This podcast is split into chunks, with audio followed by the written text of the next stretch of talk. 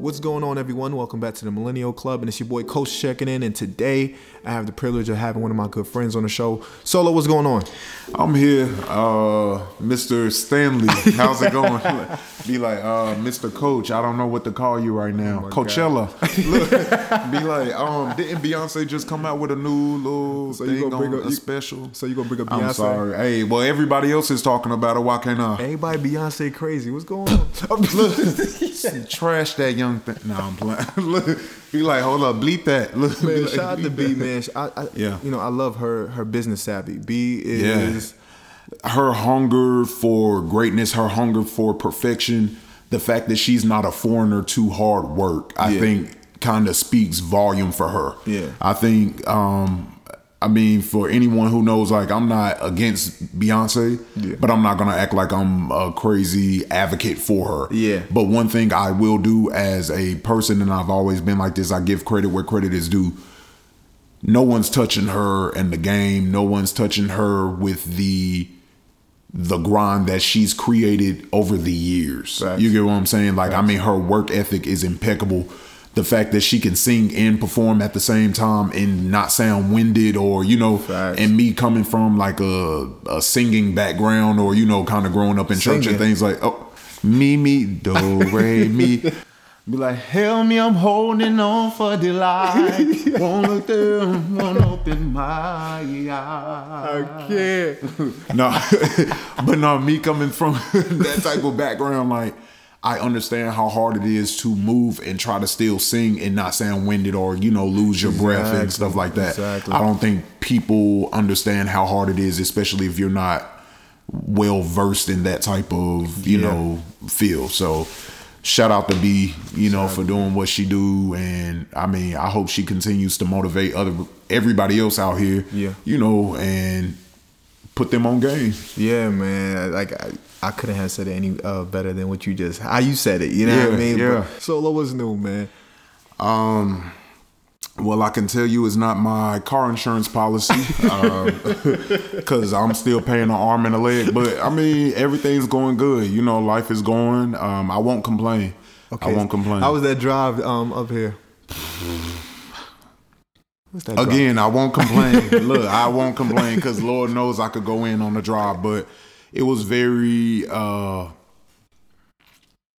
uh therapeutic, if you will. Um, I was able to kind of meditate over those hours while I was on the road, listen to different music that kind of How long is that drive from uh, where you at in Florida to it's the A? it's about an eight hour drive. By Yeah. yourself, bro? Yeah, by myself. Look, one pillow, one one steering wheel. Look, all of that. Yeah. So get me caught up, man. How, how's 2019 treating you, bro? Uh, 2019. Uh, so let me rewind before, since being that 2019 is just you know relatively started. Um, we're still in the prime of um 2019. Yeah. Let's talk about 2018 just for a split. Okay. Um, 2018 for me, it was a year of reclaiming my time. That's what if I were to write a book about my life and where I'm at now. Yeah. Um, I would have titled 2018 Reclaiming My Time. Okay. And so, not even diving into details, bringing it back to 2019, the chain doesn't stop of reclaiming your time. Like now, what is done is just became a part of my life. It's almost like a daily exercise that I just do unconsciously now Okay. to reclaim my time. And so um, I'm saying that with relationships, job, career, and all of that now is pushing back my positivity. And 2019 has been a year of strictly positivity. If you're not promoting, you know, positivity, if you're not, you know, wanting to push yourself in a different level, like you you want more for yourself, you want growth, you want progression, you want to see things change.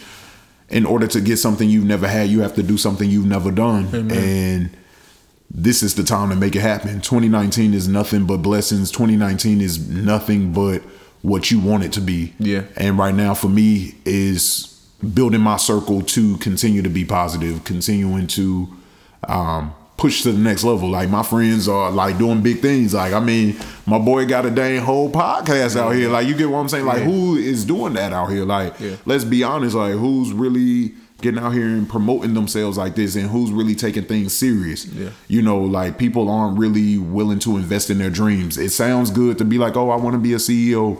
I want to be, you know, the next Beyonce. I want to be the next Michael Jackson. I want to be, you know, the next Whitney Houston, blah, blah, blah. Who's really out here putting in that work? Who's really dedicating the time, effort, dedication, the drive for all of those things? Okay. Nobody. Like, I mean, well, I'm not going to say nobody, but it's not to that level that you can really do it. And, you know, honestly, we're our biggest enemy. We're holding ourselves back from achieving those goals. Facts, I do agree with that. And what makes it different? Because every year we proclaim that. Every year we say that this is the year, this is the year. Mm-hmm. Right. I know you're talking in regards to yourself, Right. but how do we all come together as a collective unit to be like, okay, this is the year where we change? What do we have to have um, set in place to be like, okay, this is going to change this way? One, it starts with your mindset. Once you control the mind, your body follows. Um, and that's how the whole slavery piece and thing kind of worked. And you know why it still works Yeah. to today. Yeah. because we are mentally enslaved. We're no longer physically in chains and shackles. And that's what people be like, oh, I'm free. Freedom, you know, free at last, free at last. Thank God Almighty, we're free at last. Yeah. We're not free. We're free from physical bondage, you know, from being in chains and shackles Yeah. but we are still enslaved mentally. And I don't think that people um, understand until you can unlatch those chains and allow people to, you know, understand that you're in a different level. Like you're, you really have more to give. But the fact that society has put us in a box, Yeah. you believe in that box. That box exists to you. But um, there was um, there was a quote that I heard. It was like, "We are all captives of our own identities, mm. living in prisons of our own creations." That right there just pretty much says we are captured in our own identity as a black man, as you know, a black woman, as you know, this or that and the third or just anybody as a human race like you know but specifically let me bring that back. Specifically for um, black men and black women we are already put in a box. So you know that's our identity. Yeah. and so when we're captures i mean captors of that it now puts us in a prison that we created because one society has created the box and now we believe in the box. We've Facts. you know we've kind of drew the perimeter the diameter you know all of these things like we've kind of outlined everything around this box in the fact that we believe in it and when the box truly does not exist Yeah. but the fact that we believe in it again is mental Yeah. so if I keep telling myself I can't do something, you defeated yourself already. So of course you can't do it. Yeah. You told yourself you couldn't. Like how you know how can you say oh you know I can't do this, but you're trying to do it, but you just said you couldn't. So again, that's when it goes back into speaking positivity. It goes back into your mindset and everything. Um, but to answer your question, I kind of felt like I got off topic. But to answer your question, the way that you truly manifest the idea of you know 2019 being the year of growth and positivity and that it starts with your mindset it starts with being able to control or see that vision that you're talking about. Yeah. i see my vision. I see the fact that i'm going to be prosperous this year. I see that i'm going to only keep positive vibes around me. I see that i'm only going to do these things. And in order for me to continuously believe that i have to build a team. Yeah. so now you have to have so number one mindset. Number two foundation. Okay. You know so now i'm building my foundation my foundation is friends and family Yeah. and relationships like you know so the girl i'm with i need to make sure that she's supporting me i need like we was talking about acrimony last night that's Yeah. why i kind of Yeah. you know um piped up on the idea when uh when someone gives up on the dream that i truly believe in Yeah. and you no longer believe in me like you're pretty much saying hands off. Like i, I can't do nothing with you no more. Yeah. and it's like wow. Like the moment you do that to me like that's it. It's a wrap. Stick a fork in her. She's done. You know for real. And so I, I just think um building that foundation is um where it's at. You know, uh, you do bring up a good point. I feel like those things are very imperative. In moving forward. Um, but I feel like we are being attacked on a psychological level. very Do you agree? Very much so. I feel Um, like there's so many factors, like the, the music we listen to, the things that we see on TV, um, outside factors that you know we're not aware of. Like Right. we're we're constantly being um, brainwashed to think that you know we're less than. You know what I mean? When you look at movies that, Right. when you look at movies that you know are based in Africa, you start you start to see like they they're trying to erase our history. You see what I'm saying? So Very. I'm just talking in regards to black people. You know what I mean? They, so. They're trying to erase our history so we don't know our worth. You see what I'm saying? So I. I feel like that, you know, in a way, the reason why we can't move forward or understand our, our, our worth is because we're constantly being attacked. You know what I mean? Right. So uh, it's like, what do we got to start doing? Is like I know a lot of people say, well, you got to do your research on your history. You got to understand your culture and, and the- Mm-hmm. The history of your people. Right. So it's like, well, I don't know. I think people, the fact that we've been told, you know, X, Y, and Z for so long, and when I say X, Y, and Z, we've been told, you know, that we're less than, we're inferior, Facts. you know, and they've been preaching this white supremacy thing, Yeah. and that is truly not the narrative. Narrative. That's truly not the idea that is real. Yeah. And I'm saying that in regards to black people are the innovators. Have you ever known like something to break in the house and a black person like you what we like to say nigga rig like you know you nigga rig something and be like wow it still works you know like yeah you got Yeah. a rubber band on it right here Yeah. but it works like another person just would have threw the whole thing away and then went and bought something else Yeah. but we're very resourceful we're very resilient Yeah. you know when it comes to that and as black people we're very um, creative and innovative and so and just a quick little point the light bulb Mm-hmm. was a black person's invention Fact. however it was sold to the white man Mm-hmm. who you know of course you dangled a little money in front of you you know that little uh what was that um what's that little insurance commercial got to be quicker than that little Oh, old man with the fishing pole Yeah. like i feel like that's where black people were in that time like Yeah. they was like oh that's a great idea the white man already knew that i could make billions off of this still to this day. yeah, I think they and oh my god, like day. eating and the fact that I was able to dangle maybe a hundred thousand in your face at the time, you know, or you know, just some money where it may seem like a lot because you never had that amount, like it was almost like unheard of type thing, Yeah. and you took it like, and you was like, huh, you can have this, like you know, it's not, Yeah.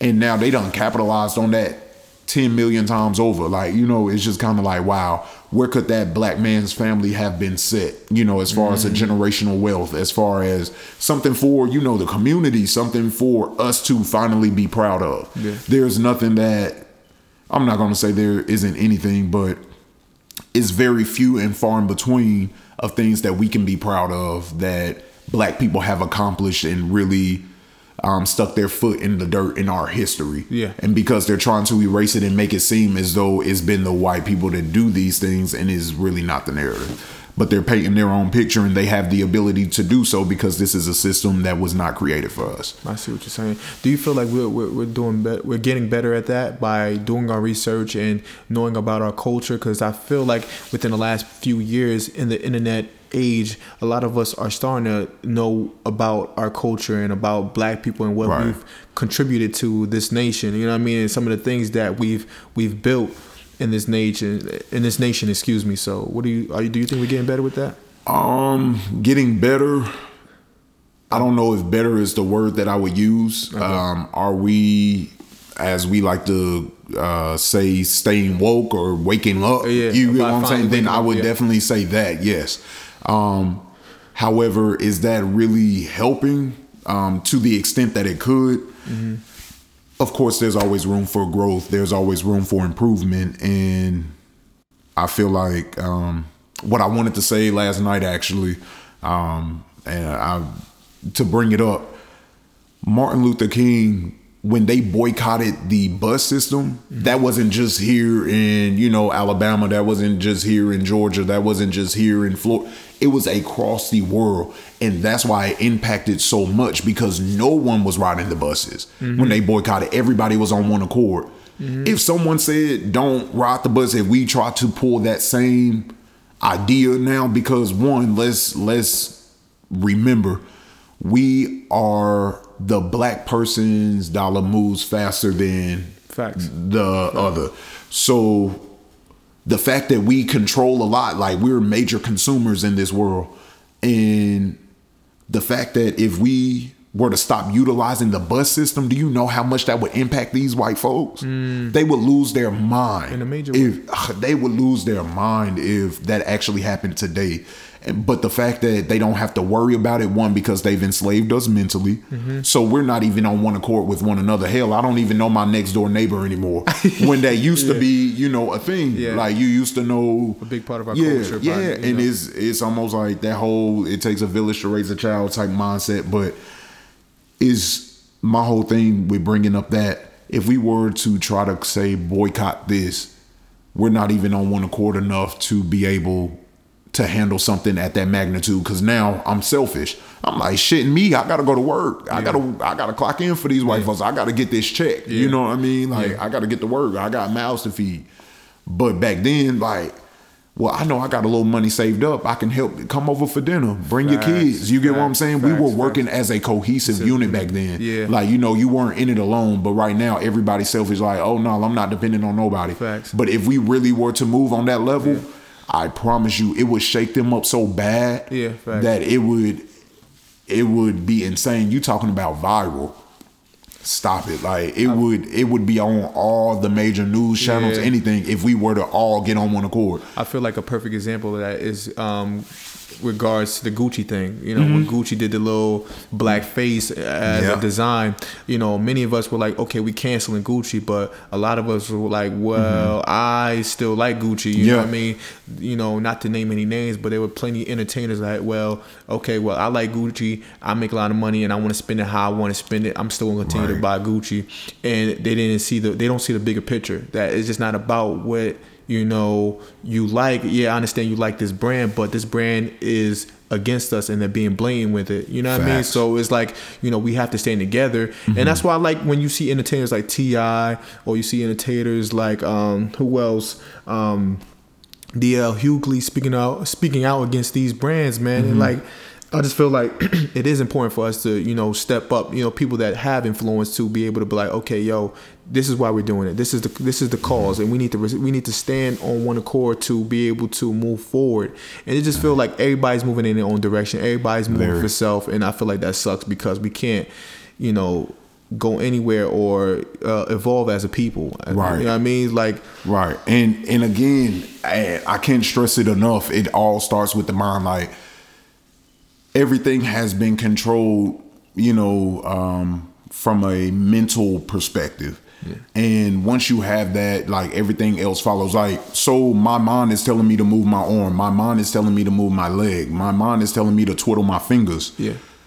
your mind controls everything your all your motor functions and everything inside your body by the way you know um, to give the viewers or listeners um, a background um, i have my bachelor's degree my bachelor's of science in biology minor in chemistry so I talk a lot about the body. I talk about a lot about the anatomy of it. I talk about the um, different innate um, functions that we have. Yeah. You know, as um, as our human, you know, biological life is concerned. Yeah. And when I think of how the mind is the strongest thing on your body.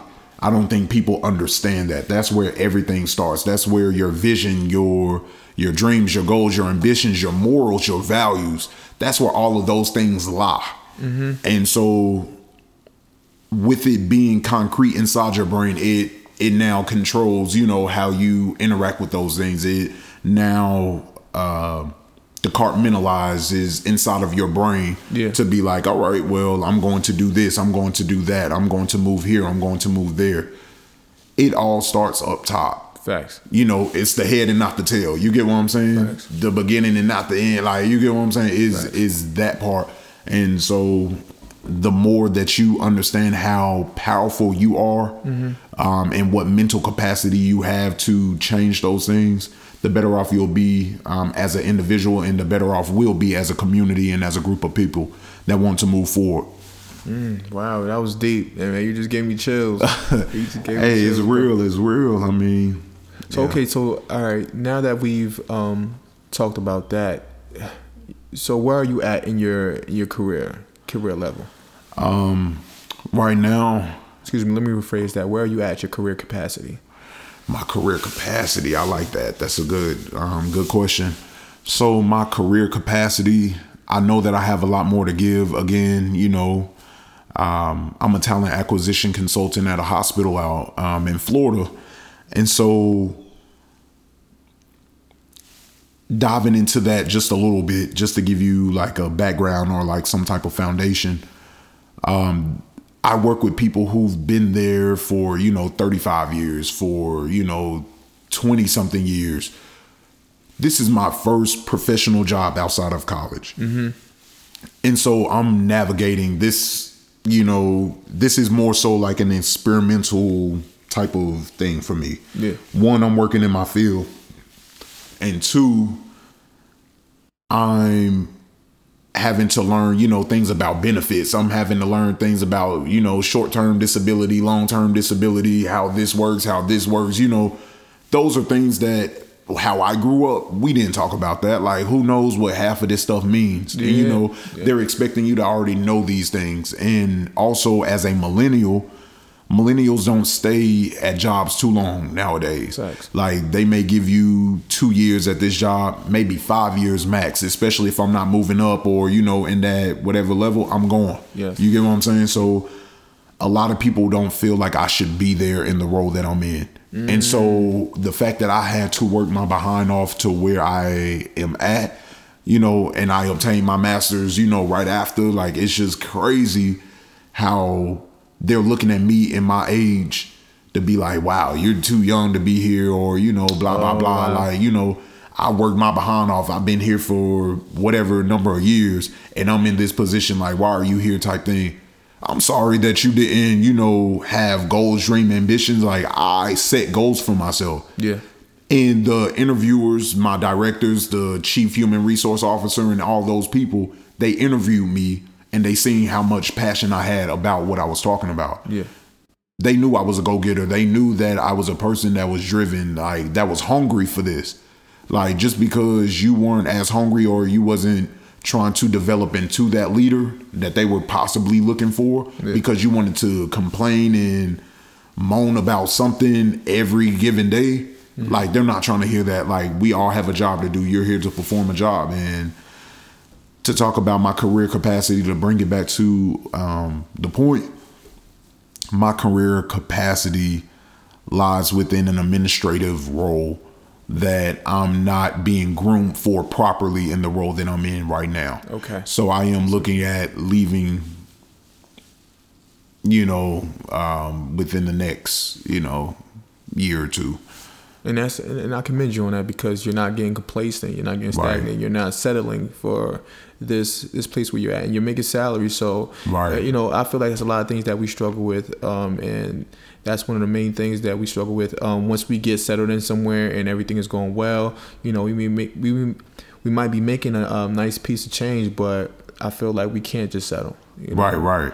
And that's probably the worst thing that we can do, honestly, is settle. So how did you get in that mindset? You know, because we all came a long way. We we always didn't, you know. Um, well, I know speaking in, regards to myself, I was looking for something that that had stability. You know, I was looking for a nine to five. I was looking for a career that you know helped me get to where I wanted to be. But you know, when I finally was in that position, as far as being in corporate America, I see that it's not what it's painted out to be. You see what I'm saying? No, corporate America right. isn't designed for it. So that's Right. when I was like, let me go back, you know, st- take a step back and start chasing my dreams. Yeah. How did how did you get in the mindset of okay, I'm gonna stop bullshitting at this, Mm-hmm. and I'm gonna change my life around by doing this? Um, honestly, it was me seeing where people around me. I'm a I love quotes. If anyone knows me, I love quotes. And there was a quote that says smart people learn from their mistakes and wise people learn from others. Well, yeah, I'm the type of person I consider myself to be smart and wise. Mm. So with that being said, I seen what my environment coming growing up in an underprivileged environment, the hood, the ghetto, whatever people want to call it. I know where I grew up. I know how hard my family struggled being the baby out of eight, four boys and four girls. It's just kind of like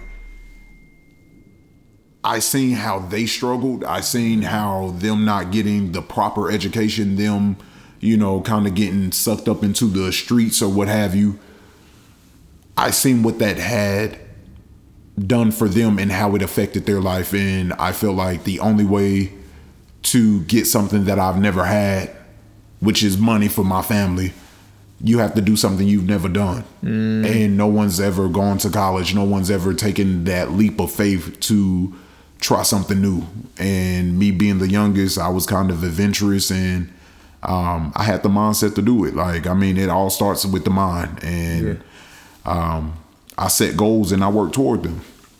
Period. I mean, it's it's honestly you're your biggest enemy. Like I know people say that all the time. I know that it's almost a cliche yeah. to say that you're your biggest enemy, but if you can truly understand what that means, you are your biggest enemy. You're the only one stopping you from having this podcast take off. You're the only one that's stopping me from getting that CEO role or that director role. I'm the only one stopping me because of the work that has to go into it. Yeah. Like you know what time, dedication and determination and drive that you need to get to that. It's all laid out. It's on the internet. You have different resources, friends, family, you know, whoever you have all these um, resources, but if you're not taking, you know, um, taking those resources into, you know, consideration as you're going on this journey, or you know, you're not properly utilizing those resources, then you'll never grow. You'll never move forward. Okay.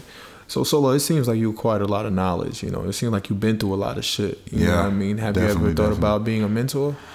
Um, actually, I do mentor on a indirect level. Um, a lot of people call me like a mentor or you know what have you, but I look at it as me just giving advice because someone did that for me. Yeah. You get what I'm saying? So um, I mentor um, out there in Florida um, uh, an 11 year old.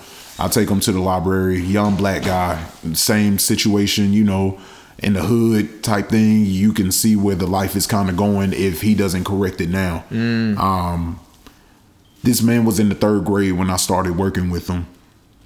And I was actually attending the parent conference meetings because the mother is a little, you know, oh, wow. you know, in that type of environment.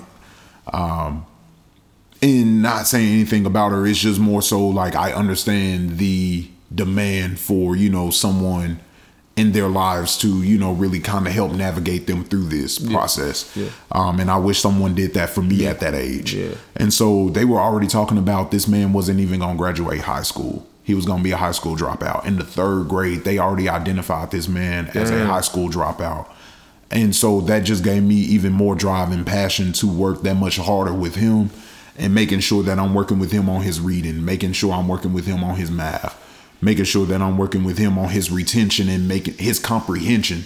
So reading and comprehending are two different things. Facts. You can read something and not understand crap that you read. Facts. Um, or you can, you know, eh, or you can comprehend something, but you have to have it read to you. Facts. You get what I'm saying? Facts. You couldn't read it, but you can comprehend if I were to verbally communicate it to you. And so I see areas that he struggles with, and those are areas that I kind of harp on. But to bring back to your question, I do mentor, um, just not in a way that I guess is the conventional, you know, or how you know you would think of mentoring like a person. But yeah. How often do you how often that. do you see that? Like a lot of people, you know, mentoring others, like helping helping each other out.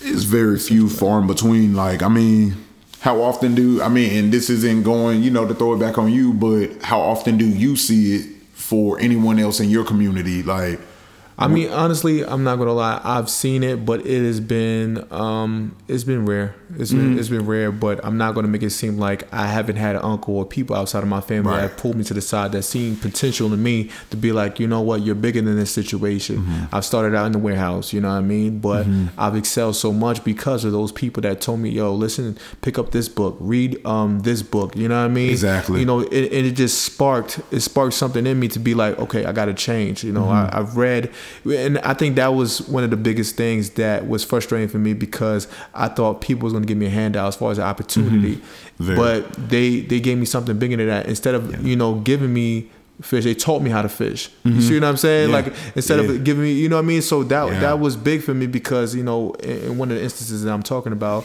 uh, older gentleman that was over a department that was uh, had a contract with um, the company that I work with. Um, he was like, you know, I'm gonna do something for you, young black man. And he was an alpha too. You know what I mean? He was an alpha too. He said, I'm gonna do something for you, Yeah. young black man. And I thought he was gonna give me a position, but he gave me a book, which was Rich Dad Poor Dad. Oh, yeah. So it, it, it, it changed my mentality. It helped me read more. It helped me, you know, as far it helped me grow mentally because I was somewhere uh, mentally where I was always trying to take the shortcut.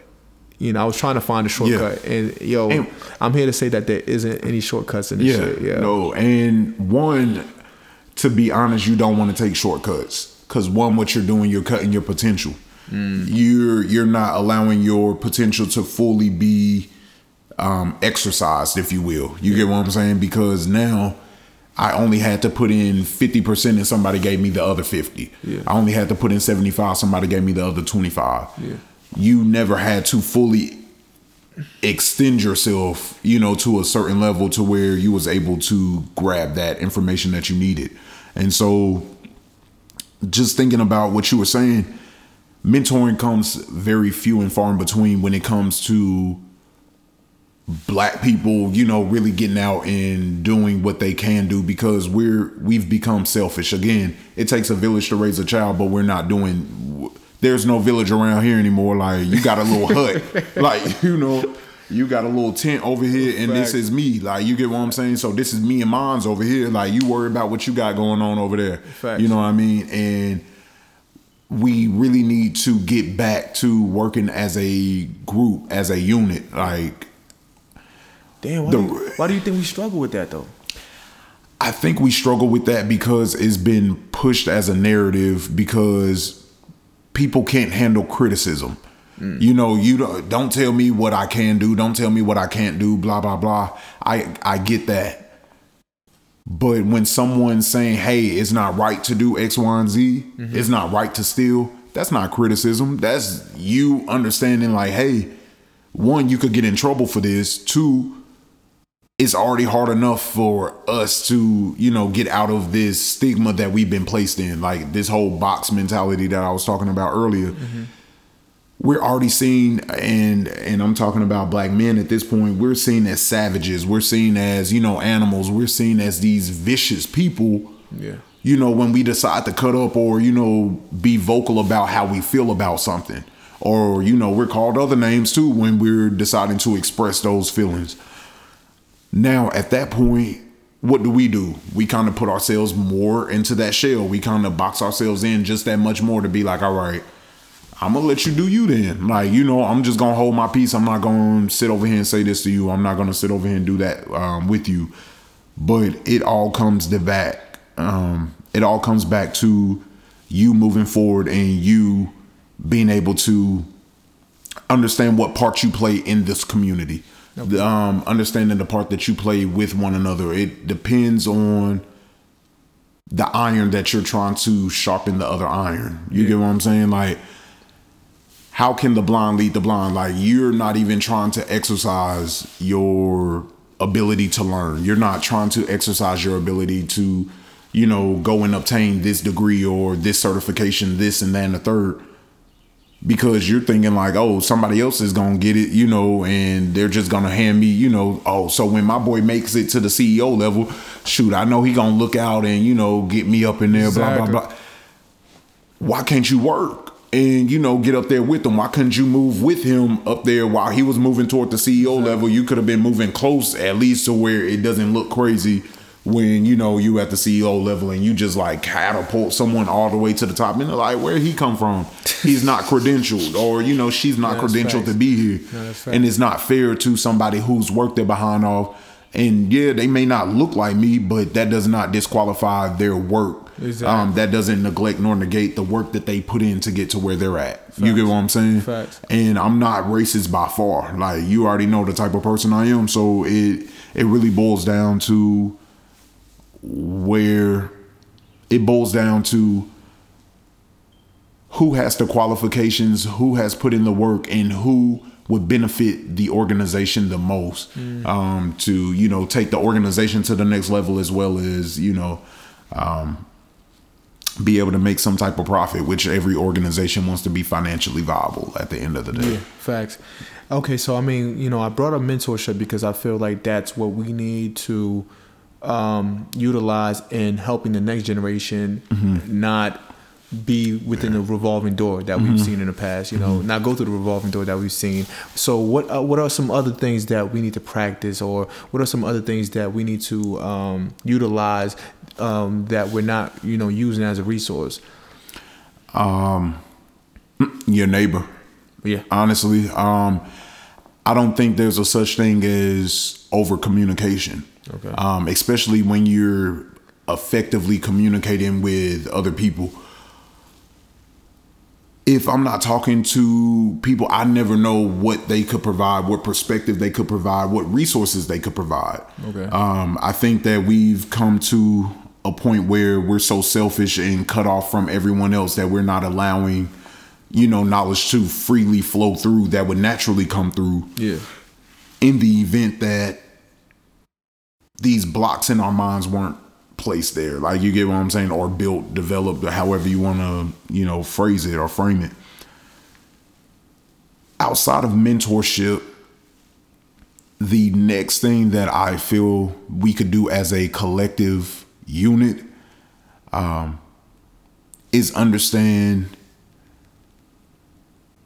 how to properly nurture one another how to nurture dreams how to nurture you know ambitions goals. Like i think sometimes you know it's not us being negative nancy when i'm like oh you could be doing this or you could have this product or you could be blah blah blah. You know we're looking at it like is um they're trying to pass it off as constructive criticism when it's really you don't know what insecurity may lie within that person and you just like kind of chop them down just that much more. And so now it's stunning my growth just a little bit more or you push me back three steps and i had just came up too Yeah, like you get what i'm saying saying. it's kind of like dang you know when do i get a break like when do when when is it my time to you know like reap the benefits of uh all this hard work Yeah. you know that i put in this whole time and it really falls into you figuring out where you want to go um and kind of capturing someone's natural ability to do something whether that be singing dancing um playing a sport you know this Yeah. and then the third like if that's something that you're naturally good at you're naturally good at that for a reason it's a gift Yeah. like everybody has a gift everyone was given a gift in the beginning Facts. now whether you choose to exercise that gift is on you Yeah. but you were given that opportunity and you you missed the ball like or you decided not to use that gift um and i think the fact that we don't support one another enough Yeah. um those gifts kind of fall by the wayside. Um the fact that we don't support each other in these black businesses that could thrive out here in our community. The fact that we don't really um invest time in those things Bruh, they just rebuilt the Notre Dame, or they're in the process of building the Notre Dame Cathedral in Paris out there. Yeah. Um, which just recently burned down. Um, a part of it burned down. When I tell you, and some one of my frat brothers had the thing posted on their timeline, and I want to say that they still got it up it was talking about how crazy it is the fact that they've raised like 700 million and going money for this Damn, building That's crazy. and there's so many other people that um there's so many other people that need help out here in this world and we're not even going for it. You know what i mean? Like we're not even given um the opportunity Yeah. you know to have certain things put in place. And i really i really want to read that um if it's still there because i think it just kind of spoke volume to be and i can't even find it right now Shit, take your time, brother. all right look be like all right look thank you look thank you pastor Uh, look All right, neighbor. Look, be like, turn with me to Ecclesiastes. Uh, Raise your hand look, when you there. okay, and say, hold on if you need more time. be like, hold on, Pastor. oh, man, and it's gone. So, pretty much, it was just talking about how many other things out here in the world. They was talking about Flint water still being bad. Yeah. We're not talking about that anymore, but yet their water is still bad. Um, we're talking about, you know, uh, three churches. Uh, it was like three churches that burned down. Yeah. You know, that's still, you know, three black churches that was burned down. Not doing anything about that. We're talking about um, people in Puerto Rico. It's still bad out there. Facts. We're not talking about these things anymore, but that does not take away um, the importance or the urgency of their current state. Fact. You know, and the fact that they're still in an emergency standpoint over there. Yeah. And there's so many things out here, and you're donating all of this money, and all of that money wasn't even donated to those causes. Yeah. And it's crazy. You're talking about a church, you know, that was burned down. Yeah, granted, it has been an um, a monarch in that type of um, in their community. Facts. But there's people America has donated, Yeah. you know, money to send over there. Like I don't know if it was a partnership, if that was, you know, something that they got going on on an upper level that we don't, we're not aware of. But again, it's it saddens my heart to say that we're not doing enough for our people. We're not doing enough for our community. Like, I mean, period, point blank. Like, I mean, the community is suffering because um, one, we don't know how to properly advocate for what we need. We don't know how to say, okay, I need this because of. We're not able to properly communicate that. And I think once we're able to use our words, um, because words hurt. Like people be like, oh, um, you know, say what you want, words don't hurt. Uh, however, sticks and stones may break my bones, but words will never hurt me. Yeah. Words cut like a knife. That's a fact. Like words are the things that have put people in their grave early, Yeah. long before their time. You right.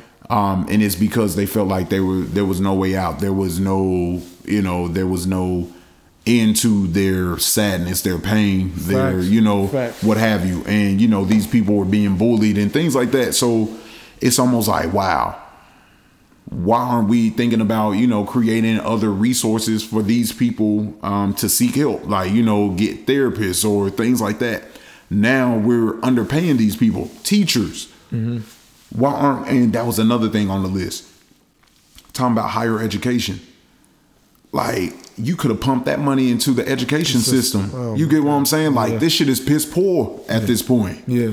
and the fact that we're some of the most important people on this earth outside of doctors and everybody else are teachers. Teachers. Yeah. I definitely agree. And yet and still we're not even compensating them for their worth.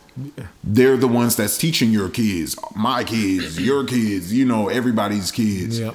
You know, and the fact that they're underpaid and overworked, you can expect them to go the extra mile for your kid when you know that they see a slight mental, you know, um, disconnect. Yeah. I don't get paid enough to sit over here and give you extra time. Look, you gonna get it like everybody else. Tell your mom that it's not working for you. You know, hopefully they can work on it. But now you working a nine to five because you got to supply for the family, or you working uh, uh, eight to eight. You know, some people are working twelve hour shifts, and you expect me to come home and help my child. Yeah.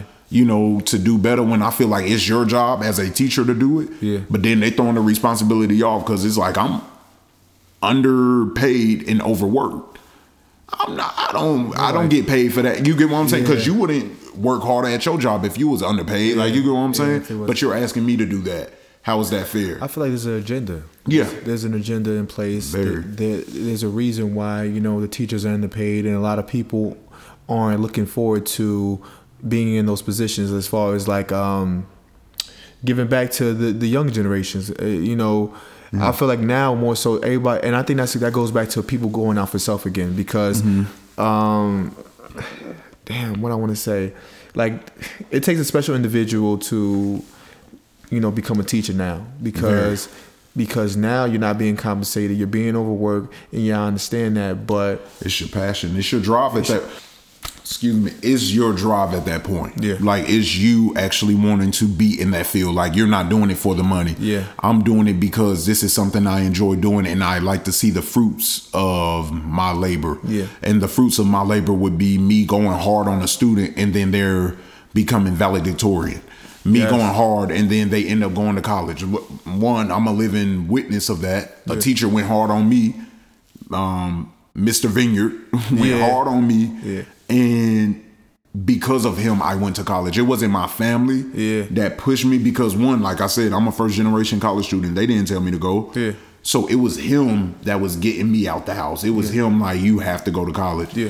And I will never forget um, I came back to visit him and I was like, hey, Mr. Vineyard, I just wanted to come back and tell you um, I had made Dean's List my first semester in college. I mean, my first year in college.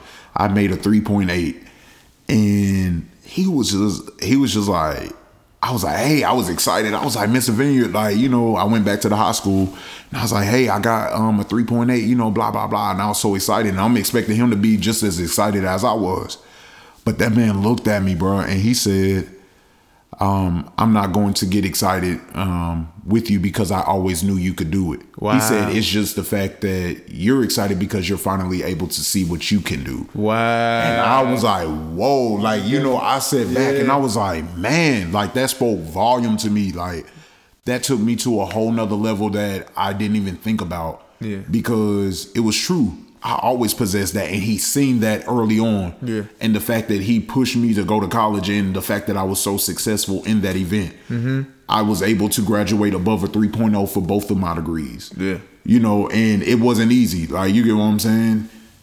and the fact that I graduated with that is more like it's a testament to him to be like he was able to see something in me that I wasn't able to see in myself.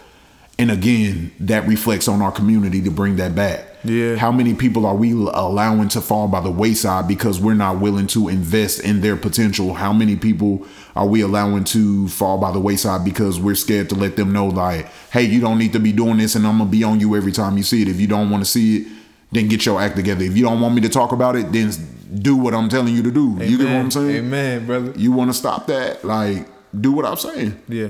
Apply for college. Like, you know, he every time he seen me, he was like, "Oh, you you apply for college? You took the ACT, you took the SAT." Like, he would be every time I seen him. Like, I'm like, God, dog. Like, I wish, bro, and it'd be like, "Nah, come with me." Like, you know, and he would try to. he was not playing, but honestly, I thank God for him. Yeah. I thank God for the mindset change. Like, bro, I mm-hmm. changed my career path after that. And it all started, like I said, at the end of my 10th grade year, beginning of my 11th grade year. Like, that was it for me. That was legit the turning point in my life. If I were to write a book, that was the turning point that allowed me to win the battle to where I'm at now. So do you feel like it's our job now to Mm-hmm. change the next generation's mindset?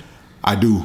Um, I think it falls on us because, as far as a disciplinary standpoint, I see that kids, and I'm not saying like beat your kids or whoop, but kids aren't even being whooped or disciplined Facts. in the same manner that I was. And I'm a millennial. Like I was born in 1991. Yeah. So me growing up is kind of like we were whooped for you know whatever. Yeah. We were disciplined for whatever. Like you know you couldn't cuss. Uh, you know you was getting a bar of soap down stuff down your throat. You get what I'm saying? Facts. Nowadays, kids cussing out the parents, kids telling the folks, "No, I'm not doing this," walking out, blah blah blah. And I'm like, "Yo, if this was me back then, like I would be picking myself up off the floor. like I would probably wake up in the ER right now. Like, what are you saying?" And so to answer your question, yes, it does fall back on us. Yes, we are responsible for the next generation because we have lost sight of that. It takes a village to raise a child. Yeah. At home, I can't be the sole. I can't be solely responsible for what my child is doing when they're not in my presence. It's up to you as a teacher, as an administrator, as another adult, as someone, as another um, human being that knows right from wrong to correct the wrong if they see it. Exactly. You get what I'm saying? Just like how older people, if you, they see me sagging, they see you sagging. Um, pull up your breeches, like you know, pull up your pants, like you're you're an upstanding gentleman, like you know, Yeah. have some couth, you know, have whatever. People aren't doing that. You know, Yeah. it's older people with that mindset to be like, pull up your pants. Like, you know, they're willing to tell a young man to pull up their pants. Like, we're not telling somebody to pull up their pants. But then again, it looks crazy for someone that you know is like young. like, because we allow just- older people to get away with stuff like that. Yeah, you know, right. but let the same person, let a younger person or so and so come back and say that to you, you ready to cuss them out to be like, man, Jeff Indies not. Like, you know, like it's kind of like, why are you talking to me? Like, why are you, you know, who are you? Yeah. You know, we've gotten into that. Who are you instead of being respectful to be like, you know, I don't know my apology. Okay, I mean, I get you don't want to see my boxes. I see you Yeah. get that you don't want to see, you know, whatever having that type of respect for one another, I think, has been lost along the way. Yeah. And I think we're suffering. I think the generation under us um, is suffering from that. And yes, I do feel like it falls back on us as a people to hold them accountable. Accountability factor has completely been dissipated over time. Yeah, I definitely agree. Um, what do you feel?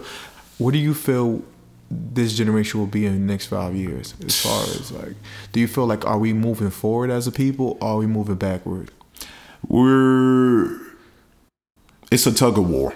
Okay. if you will. Um, I think that we're moving forward in certain aspects of you know our life, our community, and then I feel like we're moving backwards as far as maybe from um, a disciplinary uh, mindset because I think we're giving the kids or this generation more power than they truly have or should have. You Yeah. get what I'm saying? Because with much power comes much responsibility. I think we've given these kids so much power that they don't know what to do with it. So I can disperse it however I want. And that's not the case. We're not guiding them into that power. We're not, Yeah. you know, letting them inherit the power over time. Like you're trying to be like, you're this already, and you're not. Like you're a child. You have to be shaped. You have to be, you know, um, you have to be developed. You have to understand why things work the way that they do. And if you would like to customize it after you've learned the foundation of why and where it comes from, then that's a different story. Oh man, that's crazy that you say that, and I totally agree with your view- uh, your your standpoint on that. Um, Yeah. what I want to say is, okay, now now that we've established that, where's your mindset in all of this that's going on in today's um, generation as far as racism? You know, racism is heightened. A lot of people say it's not. It's just now being put at the forefront. You know, with the uh, technology age, you know, people got cell phones. This has been around for a long time now, but I feel like it's been heightened. It's getting out of control. Like a lot of people don't have couth. Um, you know, look at the people in power. A lot of people in power are now moving with uh, a sense of what I want to say. Um, irresponsibility because of they they understand that the the example they serve they know that they represent us you know uh, amongst many other countries. And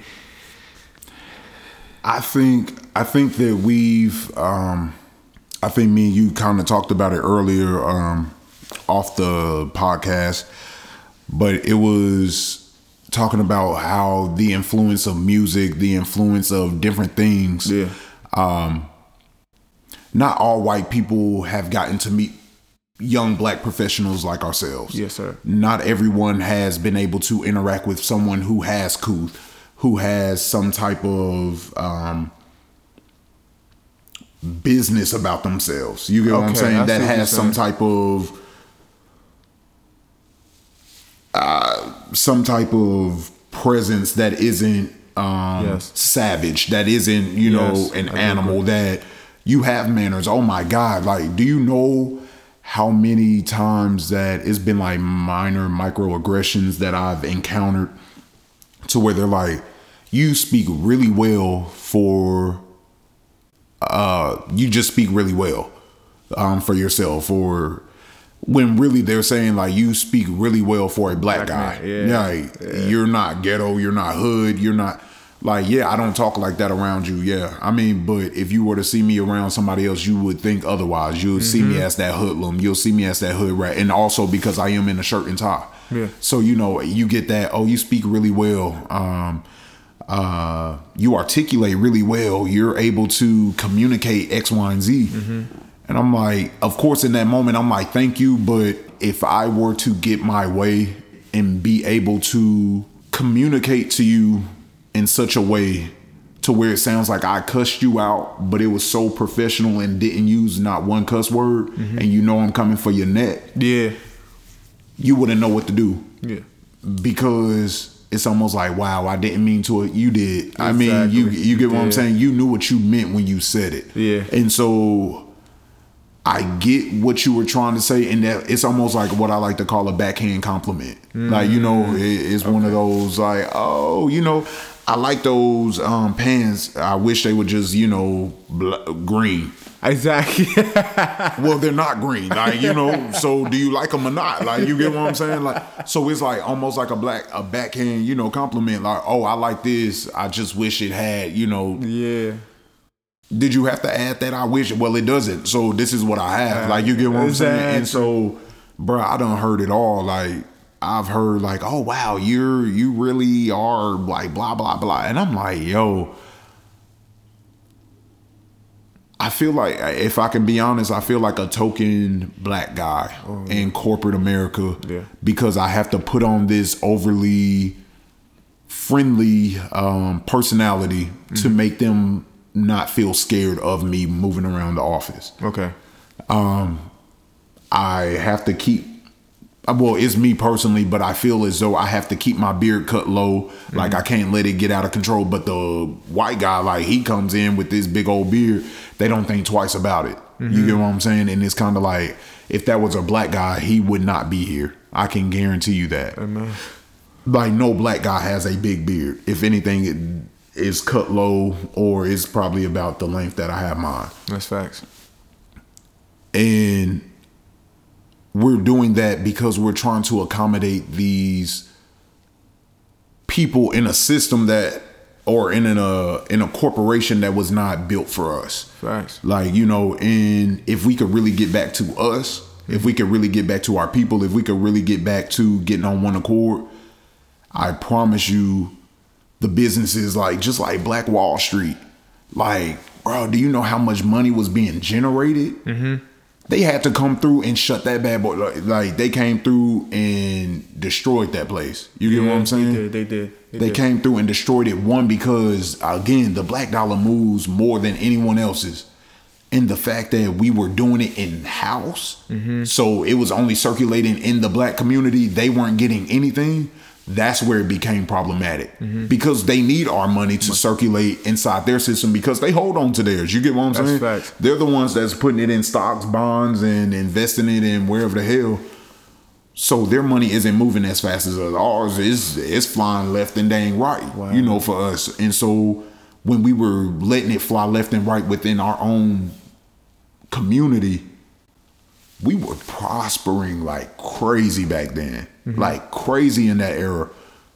But they needed us. And as much as they don't like us, as much as they try to gun us down and have all these genocides and things like that, they know that they still need us. And whether that be from a creative, innovative, um, worker um, standpoint to consumer standpoint to supply and demand standpoint, they need us at some type of capacity. And they could not, if all of us were to leave and be pushed over, they wouldn't be able to function That's a fact. That's they a wouldn't be able to function. And I don't think that we understand our true. I know that we don't understand our true power um, that we have in America, and the fact that we underutilize it, um, it hurts us more than it helps every day. Okay, so how do we overcome that? Do we is it something that we can accomplish over here or is it something that okay, America is not built for us, the way the system is designed is not made for us to, you know, become, you know, over uh, fulfill our full potential. Right. The fact that it wasn't made for us or created for us, I think people use that as a crutch. I think people use that as, oh, a cop out. You know, so that gives me the right to slack off at this job. Ah, it ain't for us. Like, you know, it wasn't Yes. created for us, blah, blah, blah. So now when you start to fall into those realms, again, you're kind of pushing the narrative of, yeah, you know, I got you right where I want you. You get what I'm saying? yeah, yeah, yeah. Like you're not even thinking about moving up right now. Like you're just so happy, like getting this little money. Like you're really getting crumbs on what these people are eating the whole cake at the top. You get what I'm saying? Yeah. And we're getting crumbs. These fifty thousand dollar jobs, sixty thousand. That's people's salary. I mean, that's people's paycheck in a month. Mm-hmm. People are making 45,000, 60,000 in a month. What you're making a year. Mm. Like this is lunch to them. Like, and they're willing to keep us in those positions and allowing them to eat at the top. And you know, we're just again that whole you got to be quicker than that type thing. Like, you know, So do you feel like we should push for um, entrepreneurship? I think that we should push for whatever makes you happy. Okay. Um, because one, and the reason why I put it that way, one, you only get one life, as far as we know. You get what I'm saying? Facts, facts, facts, As far as we know, we only get one life.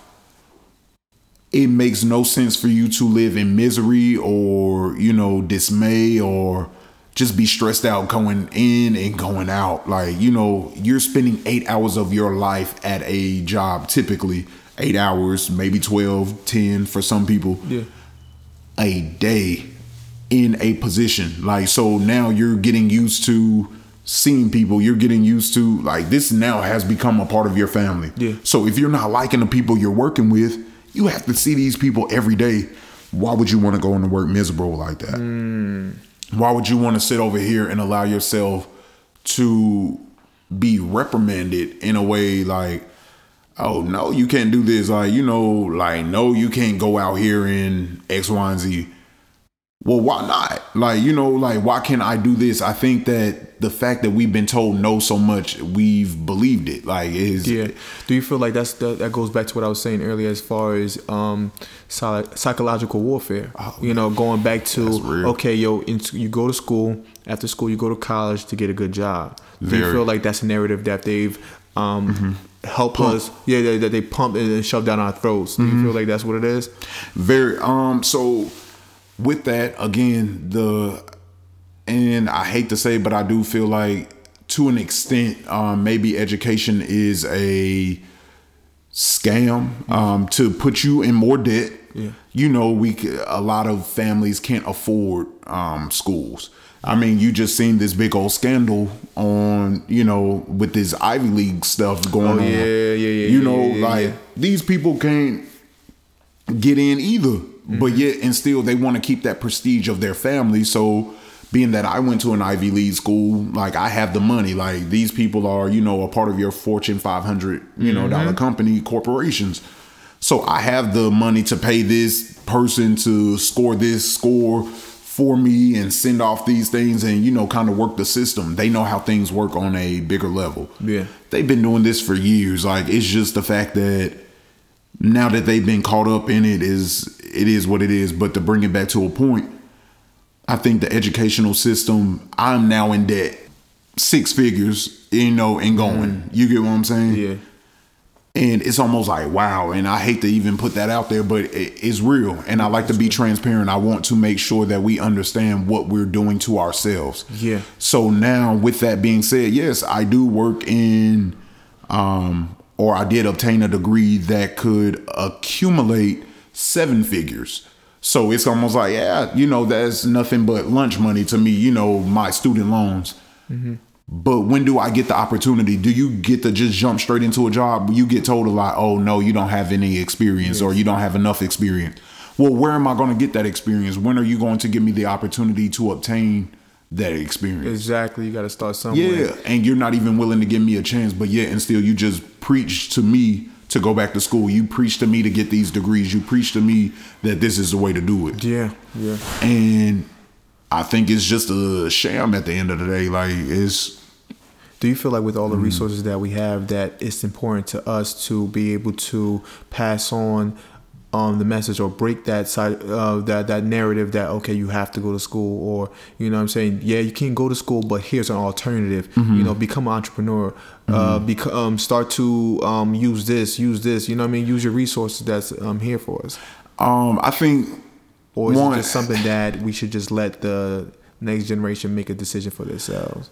Um, I think it's important to understand um, what you want to do as a career and kind of tailor that because one, you need to be credentialed for certain things. Okay. Um, there's and degrees kind of provide you with that credential.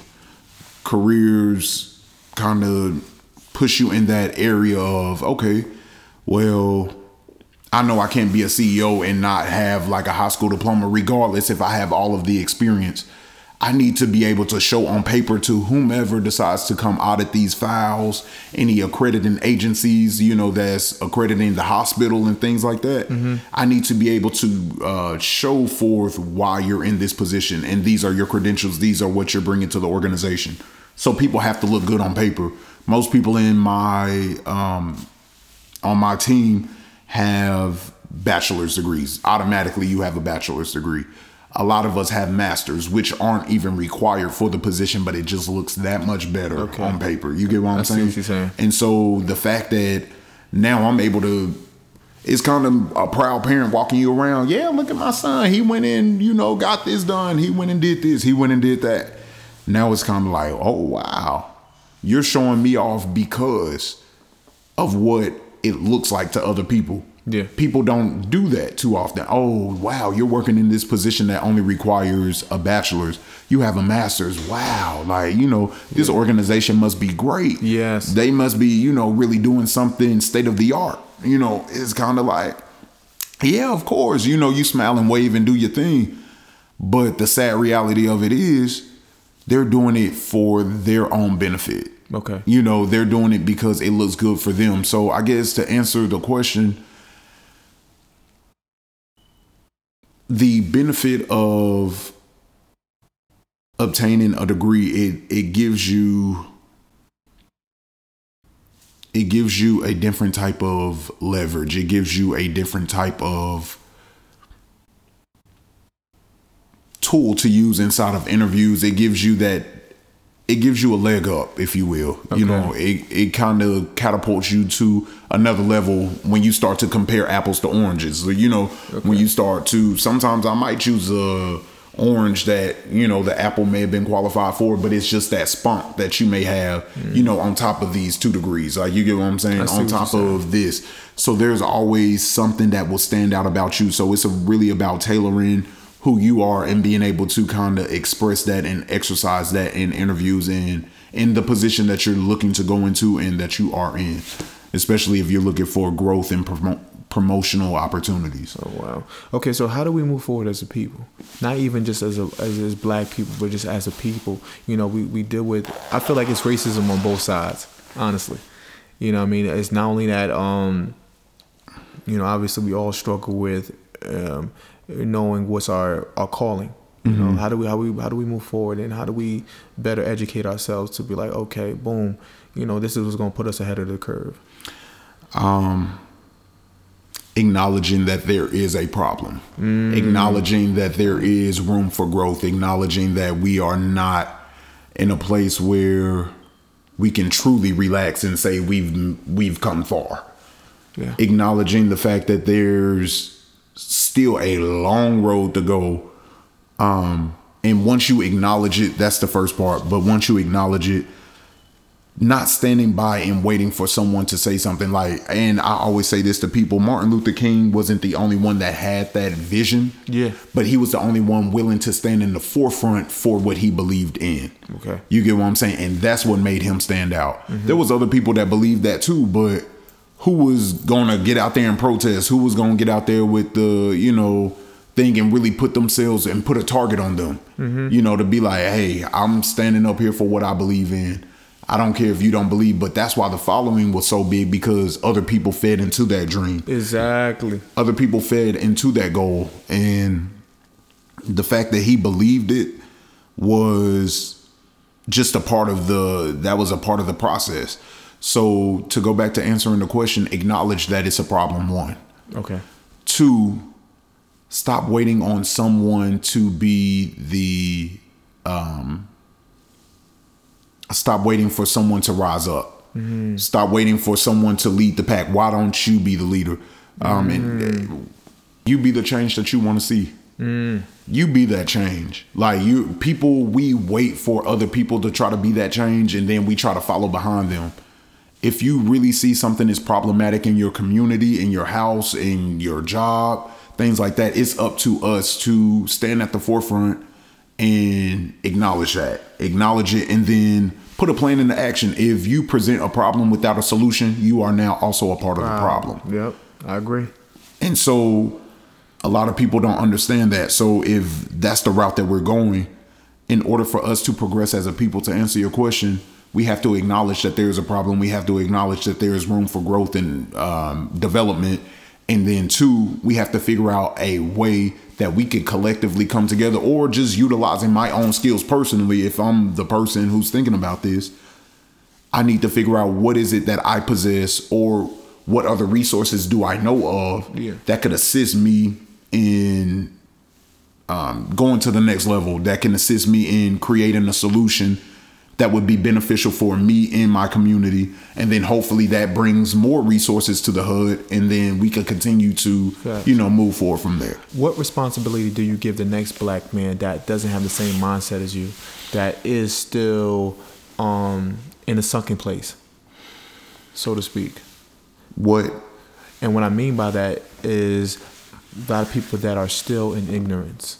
A lot of people that still feel like there's somebody holding them back. A lot of people that still feel like um, I'm the a white self- man's holding them the down. white in, in, in, a, in a way there is an agenda against us. There are outside factors that um that affect the black man. But what i mean and what i mean is like you know what do you tell the black man that isn't driven to do better for himself Got for his community for people who aren't um, as motivated or you know to, or as prone to take this and move forward or set goals or what have you yeah. one you have to meet them where they're at.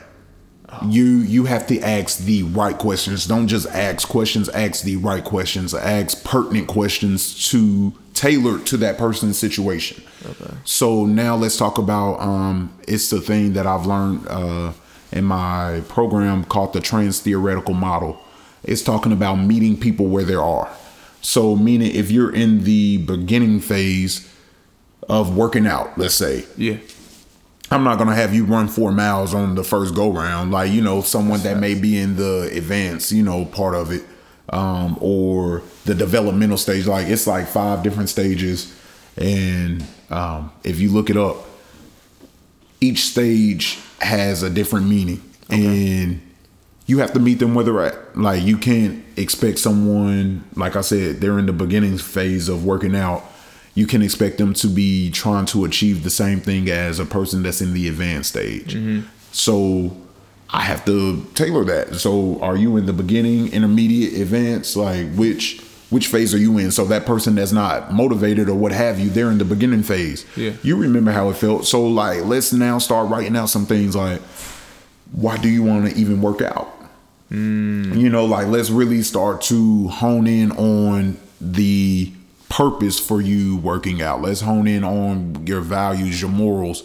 What's upsetting you? Like, um, where's your straw that breaks the camel's back? You know, that's going to really catapult you to kick off this beginner stage and get to that intermediate phase. Like, oh, is it when you hit 300 pounds now? You want to really hit the, you know, the beginning stage, like you know. So now that I'm 300 pounds, when I was back when I was 250, and I could have been well on my Yeah, way. I You see get what I'm what saying? saying. I see what you're like now you waited till I got 300 pounds, and now I'm ready to, you know, whatever. But you have to meet them where they're at. So, um, and I'm not going to speak on myself to act like I'm great at it, but I do feel as though um, I'm kind of good at assessing a person's current state. okay Like I can kind of see what state you're in, and I tailor my conversation. I don't the way that I approach you. So it's not and a lot of people get this mixed up it's not what you say is how you say it Facts. so it's how i approach the situation is how um, i can tell you to shut up i can ask you to be quiet i can ask you to um, please refrain from you know raising your voice i can say shut the f up i can say all these things all of those things that i say are trying to yield the same result which is to get you to be quiet Facts. but i've said it in so many different ways Yeah. that it's not what I said, it's how I said it. So if I'm coming at you like shut the F up versus, hey, can you be quiet for me? That now gives you a different type of answer. Like sometimes it gets you a different type of response. A lot of us are more reactive than, you know, proactive. Facts. You get what I'm saying? And so when you start to dwell in those realms, like you have to understand that that person that's not motivated, mm-hmm. they're not motivated because the right questions haven't been asked and the right attitude or approach has not been taken for the stage that they're at in that trans theoretical model. Oh wow. And so that's that's where um, it happens. And like I said, I'm I'm good at kind of assessing that. Yeah. And I ask the right questions. And when you're genuine to that, that passes off. You know, because now I don't feel like you're you're gaining from this. Like you know, like why are you so willing to help me right now? You get what I'm saying? So many people go on the the on the defense about it. You know, it's almost like why are you so you know adamant about you know going the extra mile for me? Like what is in it for you? Yeah. You know, you think it's something to gain. Honestly, what's in it for me is the fact that you're about to be a part of a larger community mm-hmm. that's about to help the next generation, and I'm trying to pay it forward for all of us. Facts. That's what's in it for me, if you want me to be honest. And that's why I'm going so hard because you're limiting your potential. in as your neighbor, your brother, your cousin, your uncle, your whoever, I'm doing an injustice to you by not feeding into your potential and not allowing it to die by the wayside. Okay, so I mean to close this out, I'm sorry. Yeah, no, no, no, so you good. bro. I- alright. It's just I got so caught up in what you were Right, saying. right, I feel like uh, many people in my audience needs to hear this. I feel like a lot of us are struggling with something that you know we've covered today. You know what I mean? So what what are some some positive words that you can leave my audience with the people that you know what are woke and that want to do something for themselves that want to leave something for the next generation that want to leave a legacy behind Start feeding yourself positivity. okay every day, daily affirmation. Words are way more powerful than people give credit for. Mm. So if you continue to manifest those words, if you continue to say, I am great, I am good, I can do this, but not even saying I'm good, continue to say I'm great. The enemy of great is good. You get what I'm saying? Like, you're great, you're amazing, I'm awesome. Start really using words that manifest itself inside of your spirit, inside of your mindset, and it'll take you to the next level. And always remember, those who decide to have no goals will inevitably end up working for those who do. So set goals and get out there and make it happen. I know that's right. Yeah. So, so I'm gonna get you back on the show, man. Um, I'm a Christian. Look, be like, call me. uh man, I mean, honestly, maybe when I hit the next level, man. Like, you know, I don't I don't want to leave and then come back in the same role or in the same position. I want to be able to say that I've taken my words and I practice what I preach. I think that was the best answer I've gotten yet. I, I've learned a lot from this conversation that Really? we've had, and I appreciate it. I think I wasn't able to formulate my thoughts or you know ask great. Ask more pertinent questions. You see what I'm saying? Because I was so caught up in what you were saying. Mm-hmm, Right, it's right, like right. you know, you kind of lulled me. You know what I mean? yeah, so yeah. no, no, no, you good. So I mean, I appreciate you coming through, bro. Um, it sucks that I probably won't see you for a while. Yeah, you know what I mean? Because I know when your ass come through, it's always Quick, in and out, look, in and out. But it's definitely been a privilege. I've learned so much. Hopefully, my audience um have learned something and they can be able to take something from the day. I feel like um you've um planted a seed.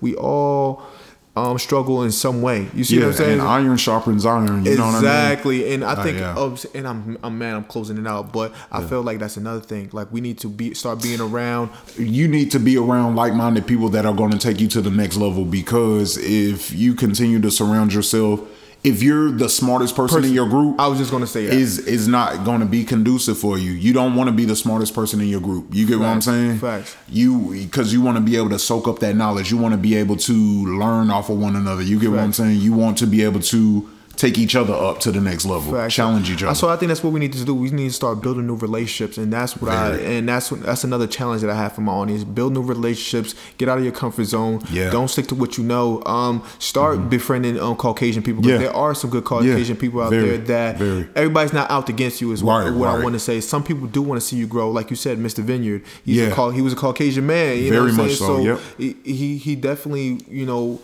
did something for you in a way that Life changing. was significant. You see what I'm Very, saying? So very. like, Yeah. we can't. We gotta lose that mindset that you know everybody's out to get us, Right. and you know there are the powers that be that try to you know keep us down. We understand that, but we Mm-hmm. Yeah. can't just generalize it. You see what I'm saying? definitely. and listen to J. Cole, Friends, um, on that KOD album. When I tell you that song in particular speaks volume about that subject, about you know, oh, the white man's keeping us down, this and that and the third. It, it's it's a good song. Um, check it out, Friends on KOD, uh, J. Cole's album. So I mean, with that being said, I appreciate you so. I'm gonna send a check in the mail, brother. It sounds good. Well, It might um, bounce. Oh yeah, I- it might. Look, it's going backhead Boy, bouncing my, there. boy, my money good, Oh, bro. oh, okay. Look, well, I need your money to be great. Look, you know what I'm talking about. So, um, don't forget to follow me at overachiever underscore thirteen on Instagram, IG, um, Twitter. Yes, we sir. all on that. Yes, sir. Yes, Yo, sir. I appreciate you coming through. Till next time, bro. Until on the next Millennial time. Club. Yes, sir.